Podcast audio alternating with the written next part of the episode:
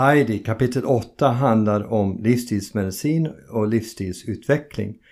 Hur mycket har vår livsstil att göra med hjärnhälsa och hur mycket kan vi påverka hälsan genom livsstilsförbättringar?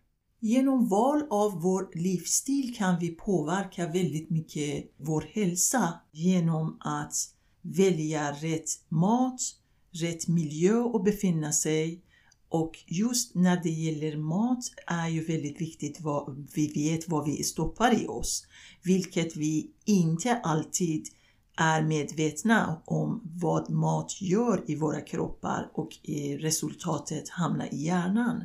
Hjärnan har vi ingen verksystem som kan säga till om det är någonting som kommer in och orsakar verk. Då får vi veta, aha det här håller på att hända någonting som inte stämmer i hjärnan.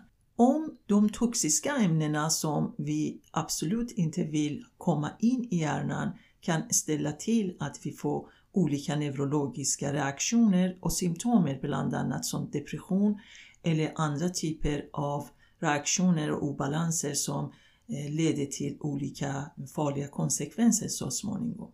Även om vi har en skyddsbarriär i hjärnan som heter blod-hjärnbarriären och eh, hjälper till att skydda oss och inte släpper in vilka ämnen som helst så har vi fortfarande stora risker för att få in mikroorganismer till exempel i hjärnan eller gifter som är ännu mindre och lättare kan förstöra den här barriären komma in i hjärnan och orsaka olika typer av inflammationer som har väldigt svåra konsekvenser för vår hjärnhälsa.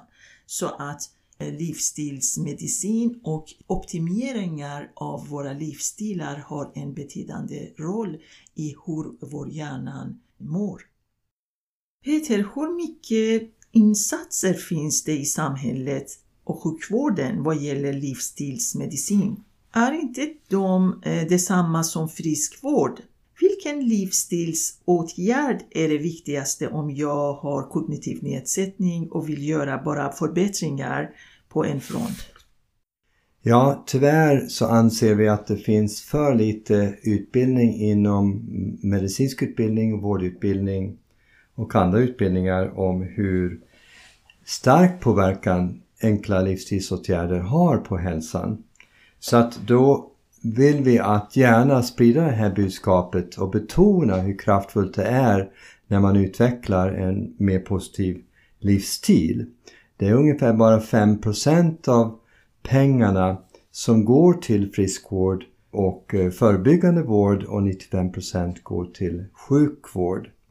Så vi anser att hälsovård, en kombination av friskvård och sjukvård och livsstilsmedicin överbryggar. för att det som är positivt i förebyggande syfte och i friskvårdssyfte är också positiv om man är halvsjuk eller sjuk. Det har studier visat väldigt tydligt då att många då som äter till exempel en bättre kost när de hamnar på sjukhus eller spelar viss musik eller har viss miljö på sjukhus, de blir mycket friskare. Så livsstilsmedicin sträcker sig från att förebygga och så sen även att åtgärda oavsett vilka sjukdomar man har. Och jag tycker att den viktigaste åtgärd man kan göra är just den åtgärd som är starkast kopplad till just den kognitiv nedsättning som man har.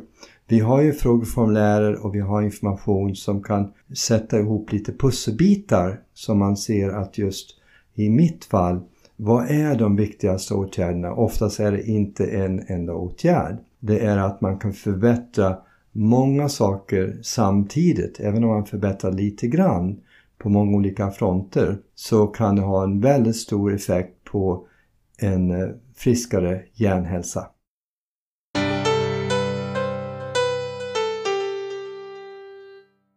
Heidi och jag har passion för att hjälpa människor med sin hälsa och hjärnhälsa. Köp gärna boken